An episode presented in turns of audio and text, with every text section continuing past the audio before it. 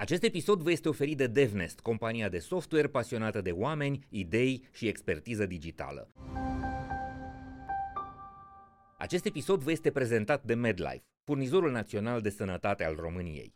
De Crăciun trebuia să stau două ore să mă milogesc, să primesc pentru oameni, uh, eu ca HR, da? un uh, pachet să dau cadou de Crăciun și îmi spuneau, ia le tu ceva de un euro, o pungă mare de popcorn, să fie strălucitoare să le iau ochi. De, uh, și am avut atât de multe discuții de genul ăsta, încât recunosc că la un moment dat cadrul meu mental era că altceva nu există. Îmi era foarte greu să cred că există angajatori pe bune, pentru că eu nu văzusem niciunul și știi cum e, prin prisma experiențelor îți setezi realitate. M-am bucurat că în momentul în care am început să vorbesc despre asta, au venit și oameni care au zis, bă, stai puțin, că uite, eu sunt într-o companie care, mă rog, nu o fi ea fără de prihană, dar nu se întâmplă abuzurile de care zici tu. Și cred că, în primul rând, trebuie să ne asigurăm noi că pe cât de mult vorbim despre ce trebuie să înceteze, trebuie să vorbim și despre ce funcționează și oamenii să ia exemplu, pentru că, iată, sunt niște metode noi și noi nu știm despre ele și oricum ce e nou nu prea ne place.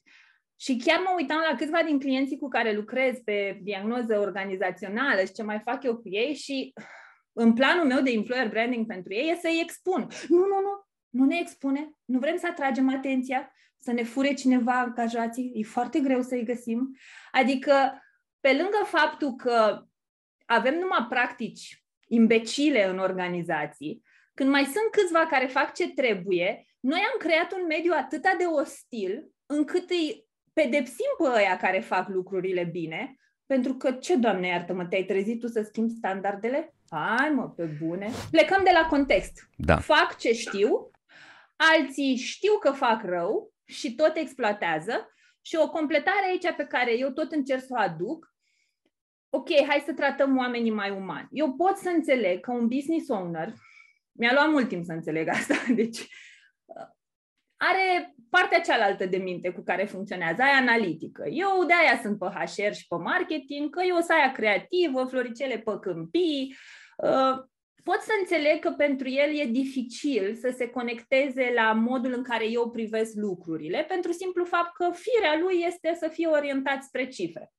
Dar aș putea chiar să aduc ideea de a fi umani în context de business, prin simplu fapt că dacă începem să ne uităm la oameni, nu ca la o resursă, pentru că aia e epuizabilă, de aia dăm șapte lei pe benzină acum, că sunt resursele epuizabile. Dar dacă ne-am uitat la oameni ca la un capital, pentru că până la urmă despre asta e vorba, cum îl iei, așa îl ai. Cum îl crești, așa îl ai. E la copii. E foarte valabil și în organizații. Dacă te uiți la om ca fiind o sursă de investiție, omul ăsta e atât acum și mi-aduce atâta valoare, dar dacă eu îi asigur spațiul de care are nevoie, să se dezvolte, să fie înțeles, să greșească, să învețe, să îi cultiv tot felul de skill-uri, cine poate să devină și cât crește valoarea aia pentru mine. Deci chiar putem să ne uităm la oameni foarte business-like. Eu înțeleg că nu toți antreprenorii trebuie să devină hippie și să fim toți uh, human connection. Foarte bine hai să ne uităm la oameni ca la return of investment, ca la o investiție și să vedem ce putem să scoatem dintr-o relație cât mai sănătoasă. Cred că ține de evoluția noastră, de la o generație la alta. Noi avem capacitatea de a face upgrade comportamentelor noastre. Uh-huh. Și pentru a putea face upgrade acestor comportamente, trebuie să ne construim niște medii care să le susțină. Pentru că la sfârșitul zilei, mediul decide cine devenim.